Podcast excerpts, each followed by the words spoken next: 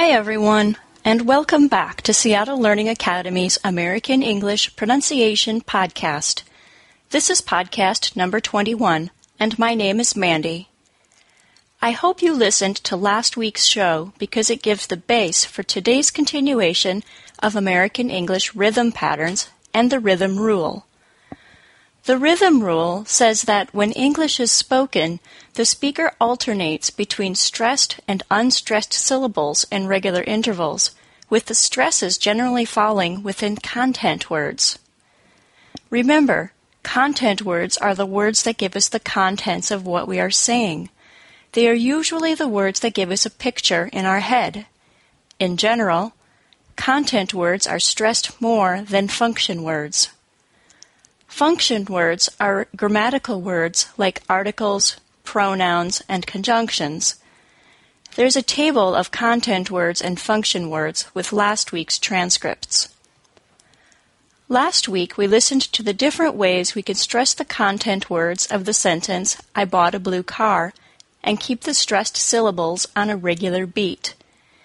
Here's a repeat of the three options of ways to stress that sentence. If you're reading the transcripts along with this show, you will see that the stressed words have been bolded. I bought a blue car on Tuesday. I bought a blue car on Tuesday. I bought a blue car on Tuesday. Today we are going to expand on that a little and then listen to a clip from a movie. I'm going to change the color of the car that I bought from blue to purple. The only difference between the sets of sentences is obviously the color. First, my car was blue, and now it's purple. Purple is a two syllable word, while blue is a single syllable word.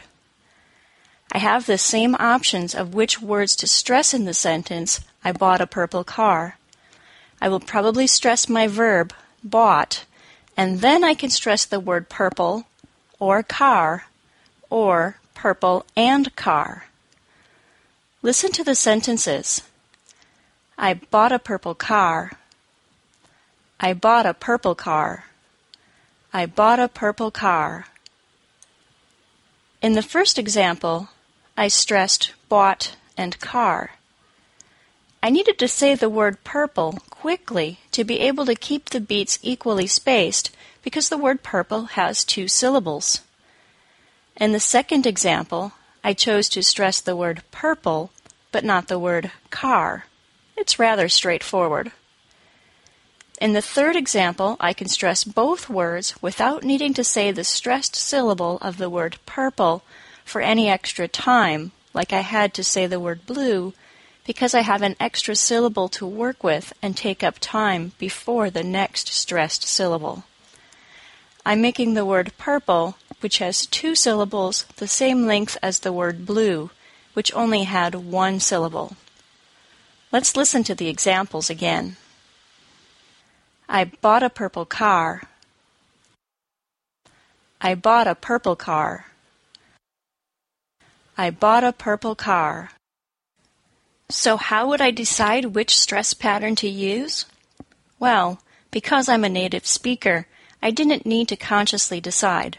The decision came perfectly natural to me because I intuitively learned these rules as a child, the same as you intuitively know the rhythm of your own first language. Let's go inside my head and see what I would have been thinking when deciding which words to stress. Since I was only saying one sentence, and there is no other context around that sentence, I would need to decide which words and details are the most important for my listener to know about there isn't a right or wrong answer, it just depends on what was important to me. First, I would stress the word bought because it says what happened.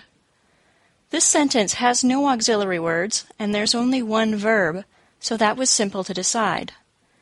Then I needed to decide if the next important information was the car, or a detail about the car, the color, or both. Then I adjusted my speech pattern appropriately. Listen to the examples one more time and notice how I've made only certain words stand out. I bought a purple car. I bought a purple car. I bought a purple car. That's enough talking about boring car colors. Let's do something more fun. As promised last week, we'll listen to another short clip from the movie The Incredibles. The Incredibles is my favorite Disney Pixar computer animated movie. It is very funny. It also has wonderful actors doing the voices and provides lots of examples of American English speech patterns. In this clip, Dash, who is one of the children in the movie, is in the principal's office. His teacher suspects him of putting thumbtacks on his chair. Dash has the superpower of being a really fast runner, and when he runs, he is too fast to be seen. Dash's mom, Mrs. Parr, is speaking to the principal and teacher in this scene. The transcripts of what exactly is being said will be online with the transcripts for this show, and I'll also add an audio file of just this clip so you can just listen to it again and again if you want to. I'll also bold the stressed words to help you pick them out. Don't get confused with the added increased pitch of some of the words. We haven't talked about intonation yet. For now, we are only listening for the rhythm of the stressed and unstressed words. During this clip, the principal first thanks Helen Parr for coming to the school and she asks if her son has done something wrong. Bernie, the teacher, then accuses Dash of mocking him in front of the class and putting thumbtacks on his chair. Dash's mom asks if the teacher saw him do that, and the teacher says that he didn't, but he hid a camera and recorded the incident. Here's the clip.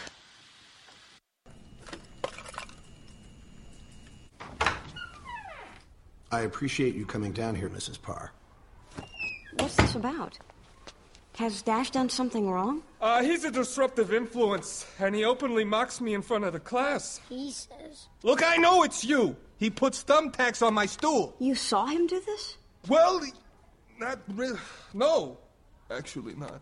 Oh, then how do you know it was him? I hit a camera. Yeah, and this time I've got him. And here's the whole clip one more time.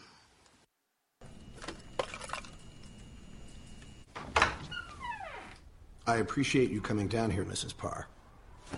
What's this about? Has Dash done something wrong? Uh, he's a disruptive influence, and he openly mocks me in front of the class. He says. Look, I know it's you. He puts thumbtacks on my stool. You saw him do this? Well, not really. No, actually not.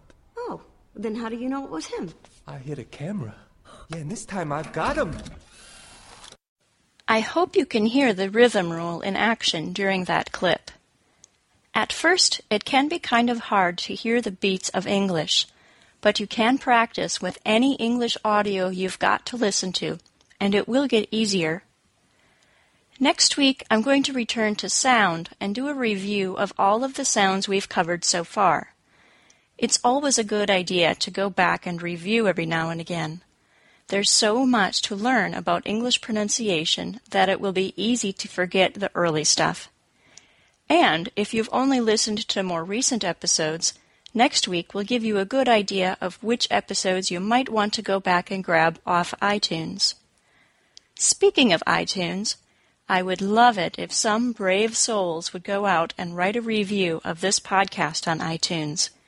It would help me out a lot, and it would give potential listeners an idea of what you think of this show. If you'd like to send me comments or suggestions, please email me at podcast at pronuncian.com. As always, this week's transcripts are located at www.pronuncian.com. P R O N U N C I A N dot com. That's it for this week, everyone. I hope you enjoyed the movie clip as much as I did. This has been a Seattle Learning Academy digital publication. Seattle Learning Academy is where the world comes to learn. Thanks for listening. Bye bye.